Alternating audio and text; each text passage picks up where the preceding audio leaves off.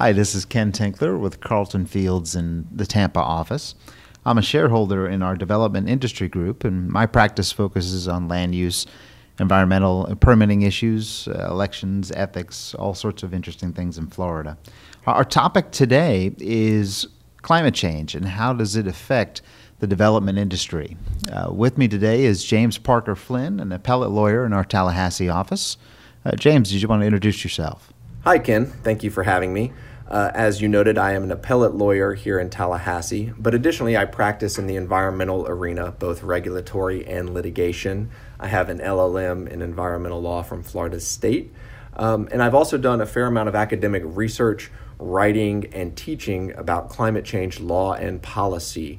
So I am very excited to dig into this topic with you today. And didn't you teach last semester at Florida State on environmental issues? Yeah, I did. I co taught a class on environmental law, the sort of broad survey level class on environmental, and we did a section on climate change law and policy. I'm hoping to do that again this upcoming fall. And in the past, I taught a standalone seminar on climate change law and policy over at FSU Law. Well, that's great. Uh, James, to, to, start off, can you give us the, the high level take on what is climate change? Yeah, so climate change generally refers to a change in the state of the climate that we can identify, you know, through statistical measurements, and it can and has changed over time for a variety of reasons. So it can change due to natural internal processes here on Earth or from various external forcings that come from outside the planet. So, for instance, there are slight changes to the Earth's orbit around the sun that occur cyclically that can start to trigger a climate change. In fact, that's how most scientists believe we now uh, think the ice ages start and end. Uh, but as is relevant to our discussion here today, we're talking about anthropogenic or human forced climate changes. And that is uh, changes to the composition of the atmosphere or to changes in our land use which have affected the atmosphere. So, just to break it all down into terms that might be a little bit more simple, since the start of the Industrial Revolution, humans have burned a tremendous amount of fossil fuels, which have added uh, uh, just a massive amount of greenhouse gases, uh, primarily carbon dioxide, to the atmosphere. And additionally, we've made changes to our land use by destroying what we might call as uh, uh, carbon dioxide sinks or things that would otherwise pull carbon dioxide out of the atmosphere. And the result of that is that the concentration of carbon dioxide in the atmosphere has increased greatly. It's gone from about 280 parts per million to now over 400 parts per million, and certainly will be increasing in the future. And so the, the result of that is that these increased greenhouse gases prevent long wave radiation or heat from leaving the Earth. So what, what happens is shortwave radiation comes in from the sun. Some of that is bounced directly back out. Some of that gets all the way down to the, the surface of the planet and is absorbed by the oceans and the land. And then some of that is reflected back out into space again. And the increased amount of carbon dioxide are preventing more and more of those of that long wave radiation from leaving. And this has left the Earth in what we would call an energy imbalance. There's more energy coming in than leaving. And so until that imbalance is sort of, uh, until that balances itself, the Earth will continue to heat. It will start to exert more and more heat to try to get more long wave radiation out. And so as the Earth warms, various parts of the climate system change as a result. So we see changes not only to the temperature of the air around us and to the temperature of the oceans, but we also see changes to the hydrological cycle and other changes to wind patterns and things like that. And those are things that then separately impact a number of the uh, natural and human built uh, systems on the planet. Well, I, I, appreciate uh, you summarizing the science in, in that uh, directive fashion. That, that's, that's very helpful, I think, for folks to think about this from very simple terms in terms of how uh, heat is trapped and how heat escapes. If you're a professional uh, working in the development industry, and obviously you, you hear a lot of things, a lot of noise about the politics and uh, mixed with the science, what, what do they really need to know about climate change? Well, for the development industry, I, I would say that they need to know a few things. First, they need to know that the way that the climate itself will uh, climate change itself will impact their developments, right? So that's sort of the first thing we talk about. And there are a number of climate change impacts that will impact development. Uh, some of the biggest ones are, are pretty clear. Uh, so, as the climate changes, one of the things that we're seeing uh, is more uh, intense hurricanes. We, we're not yet sure whether we're going to see more hurricanes generally, but we do know that the intensity of those hurricanes is increasing due to warmer ocean temperatures. And so, uh, warmer ocean temperatures are driving stronger and stronger hurricanes, stronger wind. Uh, additionally, because sea levels are rising as a result of climate change, we're seeing greater and greater storm surge from hurricanes. And uh, because of the increased temperature in the atmosphere, we're seeing more humidity, which provides hurricanes uh, more chances to accumulate and distribute rain uh, in the form of really heavy precipitation.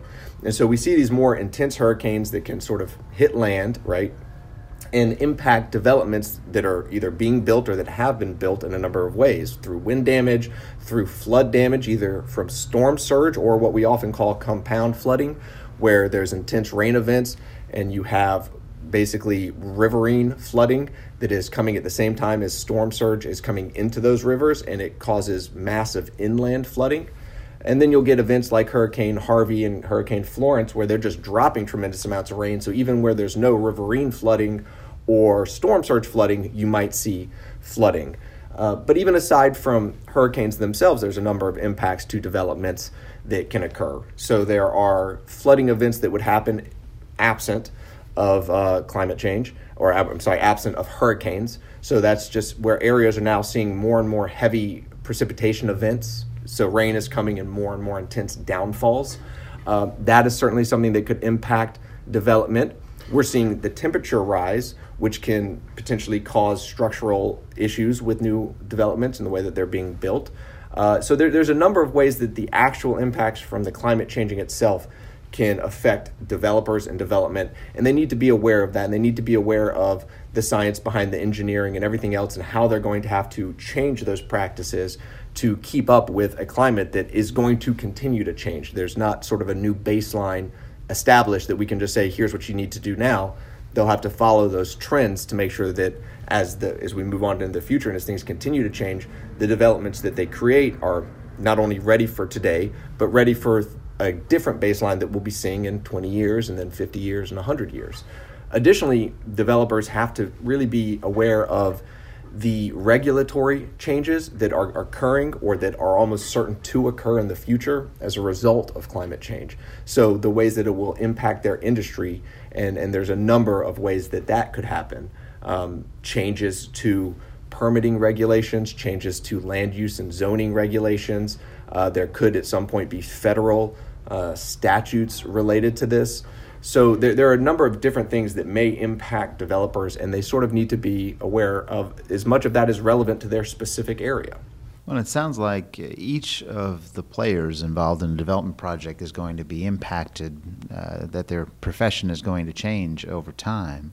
Uh, what comes to mind first is the, the, we're always worried about well, how are we going to finance and insure a project, and how do you see that changing as as time is going on here? That is a, a very uh, hot topic of research, but obviously it's going to be very important for developers because they need to be able to not only insure their projects, but the people they sell to are going to be uh, need to be able to get insurance for those things, which will affect all of this. And what we've seen with climate change in the sort of insurance market is that uh, we think it's already having a tangible impact and will continue to do so. Uh, and, and the most glaring example of that is flood insurance, and, and we're located here in Florida, so it's highly relevant for us. But for instance, the National Flood Insurance Program, which is uh, one of the primary providers, or at least one of the pri- primary mechanisms of getting flood insurance uh, to you know protect yourself against these massive flood events. What we're seeing with these greater and greater hurricane events is a greater and greater burden on the National Flood Insurance Program. So such that it's run into debt issues, and, and President Trump in 2017, I believe, had to essentially forgive a substantial amount of that debt. Uh, and so as a result, as these areas that are being developed are becoming more and more flood prone, the insurance premiums, if they haven't already increased, which in many places they have, are more likely to continue to increase uh, pretty substantially over time to ensure that there's a big enough pool of money to pay out some of these catastrophic losses that we see.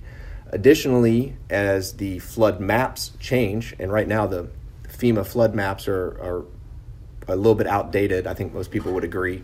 Uh, they're they're based on flood scenarios from decades old information that really isn't relevant anymore. As those maps change in the future, more and more areas may be classified as uh, you know sort of high high risk areas, and once they're in those areas, those places are required to have flood insurance. And so you may see development in areas that previously was considered low to moderate risk and move to high risk, and now all of a sudden flood insurance is required. Uh, additionally, financiers may themselves require flood insurance. And so the premiums are starting to go up as the sort of damage from climate change, not only in these catastrophic events, but other events, uh, increases and their, and their payouts increase. They're starting to increase premiums. And as, as a result, that will affect obviously what a developer may pay or what the the uh, end user may pay. Um, but I think what we might also see in, in quite a lot of high risk areas is insurers that are just no longer willing to insure in those areas, which could really hinder the ability ability to develop them whatsoever to get financing for that. So the the insurance industry is something that all developers will really have to keep an eye on uh, moving forward, as it's a very fluid situation right now. But uh, I think that the trend is clear that premiums are going to go up. Some areas will essentially become uninsurable, particularly if we see the worst impacts of climate change that have been uh, projected uh, by the various uh, reporting groups. So that is something to keep in mind. In mind, and additionally, one, one last caveat: uh, there was a study out from Harvard, I think, last year uh, that showed that in Florida, the lower elevation home values were increasing at a lower rate than higher elevation home values. And so we're already seeing that sort of getting baked into the market itself, which means financing for development in some of those lower elevation areas may just start to disappear. Those home values are still increasing, but they're not keeping up at the rate that the higher elevation homes are. So we may see less development in those areas simply as a matter of market choice where people are baking this into their decisions about where they want to build and where they want to buy because they don't want to necessarily have to deal with floods that require them to repair or rebuild their homes every you know decade or two or whatever it may end up being. Well, and thinking about our office footprint, uh, it seems like New York and Connecticut have had as many, if not more, of these storm events than we have in Florida, and obviously California has had its own unique challenges. Yeah, and I think that's you know a really good point when you look at the sort of New York area. You know, you don't have to be down here, sort of near the tropics where we are up in New York with both hurricanes Irene and Sandy, or which at the time they hit uh, were no longer hurricanes up there. But because of that increased sea level, you get stronger and larger storm surges in these in these big storm events. They can drive inland, and of course, flooding and storm surges really tends to be the most destructive part of hurricanes. It's the part that tends to affect the largest area. And so, yeah, you don't have to be in what you would consider a hurricane prone area to really experience really intense, disastrous flooding. And we've seen that not only as a result of these big storms, but we've seen it in places like Nashville in recent years and Atlanta, where just massive rain events in a very short amount of time have led to exceptional riverine flooding or other types of flooding that uh, are causing you know people to have to to repair and to rebuild. And so again, it, a lot of it gets back to those FEMA maps. A lot of places think that they are not in the hundred year floodplain because of these FEMA maps, and really they they might now be because those floods are not only happening every 100 years they're happening every 5 or 10 or 20 years. And so a lot of areas that were previously sort of thought they didn't need flood insurance really will. You had mentioned uh, impacts to permitting structures and i'm thinking also of building code requirements. Are, are there examples of, of where you've seen changes made uh, already? Yeah, you'll see. Uh, so there's some, and, and to give you some uh, specific examples, uh, the building code requirements in, in themselves are likely to change. And, and Florida's has changed a couple times in the past two decades uh, in relation to hurricanes specifically and, and changing wind damage requirements and, and things like that. But so much of the, the actual permitting changes happen, you know, at the local level. And it can be obviously tough to track thousands of municipalities across the country. But you know, we see things like in uh, you know Miami, for instance, raising the required height of seawalls where there's new construction. So it has to be higher than it was just a few years ago. In order to comply with that, you're going to have to build a higher seawall. Uh, we, we see things like that pretty frequently. Um, you see changes to, uh, for instance, uh, the coastal management elements of comprehensive plans that may try to discourage development in high risk flood zones, so very low lying elevations near near the water, and we've seen that in several comprehensive plans here in Florida. That element has been added, um, and additionally, we see some other changes that you know they may not say climate change, but they tend to relate to those same issues. So there may be green building sort of initiatives or or resiliency initiatives. So we've again seen in Miami uh, Dade and an expedited permitting process for green building and buildings that comply with LEED certification.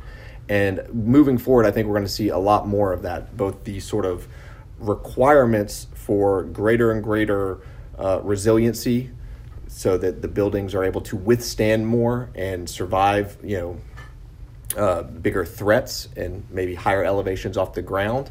Uh, we'll certainly see that in coastal areas, and we'll likely see more incentive uh, programs to to encourage developers to go ahead and start implementing those those measures now, as opposed to waiting until something happens. I know I've seen a lot of consortium kind of efforts between local governments, uh, especially South Florida, and now starting up in Tampa Bay, where at least it, it appears different governments are trying to work together to come up with new plans, new permitting structures. Is, is that something you're seeing in other places as well? Yeah, you see it in other places, and, and the Southeast Florida Climate Compact is really nationwide one of the leaders in that regard. And for obvious reason, they've been dealing with a lot of these sea level impacts sooner than other places. And so they've had to deal with this issue, you know, way before anyone else, and frankly, don't have time to wait for state or federal governments to decide what they want to do. They say, we're going to band together and do this. And you, as you mentioned, there's one in Tampa that's currently occurring. You see some of these elsewhere where they're at least starting the process of trying to assess how is climate change going to impact our specific area because again the impacts are going to be different in you know the midwest than they are in the coast uh, there could be changes there related to aridity and changes to uh, whether the land is still arable uh, changes to heat in the way that that's going to affect how uh, communities need to be built. And so, yeah, you're starting to see that. And, and the first step in that is always assessing how is this going to affect our area, starting to come up with broad policy goals, and then some suggested implementation that the members of the compact can start to actually put into place in their local plans, in their local permitting. And uh, yeah, just a couple more examples of things you might see. Larger developments may be required to have more open space to try to account for some flooding developments may be required to build more trees into their development to both mitigate uh, the impacts of climate change by you know having more trees that can pull more carbon dioxide out of the atmosphere, but also that provide more shade to hopefully keep some of these built environments cooler. And you're likely to see just more and more requirements for less paved area in developments. So yeah, these these compacts are arising in many places now, and Florida has really been a leader in that regard. Well, and as you mentioned, the, the building code tends to change on uh, every few years as uh, technology improves, and, this is always a challenge for a developer trying to plan out a project. Uh, it, it, sounds like we're going to be heading into a, a, time period where there's going to be more and more changes coming at a more rapid pace. How, how do you recommend a developer stay informed on these kind of issues? Well, there's there's a number of resources that developers can use to try to stay informed on this. Uh, so just to, to, give you an idea, um, the uh, Columbia Climate uh, Law Center has a number of, uh, ele- of a number of um, tools on its website uh, that relate to state and local resources that relate to regulations, uh, both federally and at the state level. So that's something that can be really beneficial for them. Uh, the federal government has a, uh, a toolkit on its site, toolkit.climate.gov, that has a number of resources for developers or that developers can at least look at to try to stay informed and make sure they're up to date. One of the best resources on the internet is uh, a site called Desire USA, that's D S I R E USA.org, uh, which continually tracks uh, various incentives related both to renewable energy but other sort of green building incentives uh, nationwide. And you can click on your state and get a, a, list of them, and they'll tell you whether they're federal incentives or state incentives or, or even local incentives. Uh, and then within Florida, there's the FloridaGreenBuilding.org, which tries to also, in addition to providing links to other places, um, discusses the incentives in the state already for some of these green building initiatives. Well, and that's a great point. Uh, it, thinking about this from a, a, positive take on how developers can focus on the incentives that are out there. I know many of our clients have worked with brownfield incentives, with uh, LEED certification, uh, green building, and different concepts that also have a, a, impact on what they can sell and what they can market. Uh, are there specific tax incentives, other incentives that uh, you would recommend a developer look into? Again, what I what I would recommend for the developers generally is to first go to the desireusa.org for their area and look at what incentives are available. Available there are uh, federal tax incentives. Uh, there's the uh, business business investment tax uh, incentive that is, is still available that relates to the use of renewable energy in various projects, uh, and that can be at both the residential and commercial level. So that's an incentive that was uh, renewed in the past couple years. Uh, but then state and locally, you're going to have to see what is being offered there uh, because that changes pretty frequently.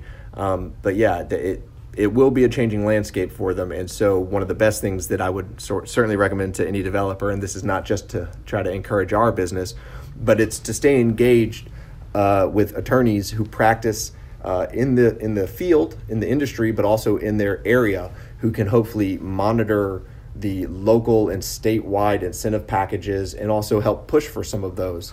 Um, and I think that the developers who attempt to sort of stay ahead of the game the developers who are attempting to um, to comply with these things early and often are going to be the ones that are going to see the most success uh, because if you try to kind of get around that and continue to build the old way, um, I think they're likely to see values decrease uh, less financing for those uh, sort of projects moving forward. So I think the, the creative developer is the one that's going to really thrive in this atmosphere. A lot of proactive steps that can be taken to take on this challenge. Absolutely. All right. Well, thank you, James. I appreciate the the quick take here on what developers need to focus on, and uh, I'm sure we'll be talking about this topic again. Uh, absolutely. Thank you very much, Ken.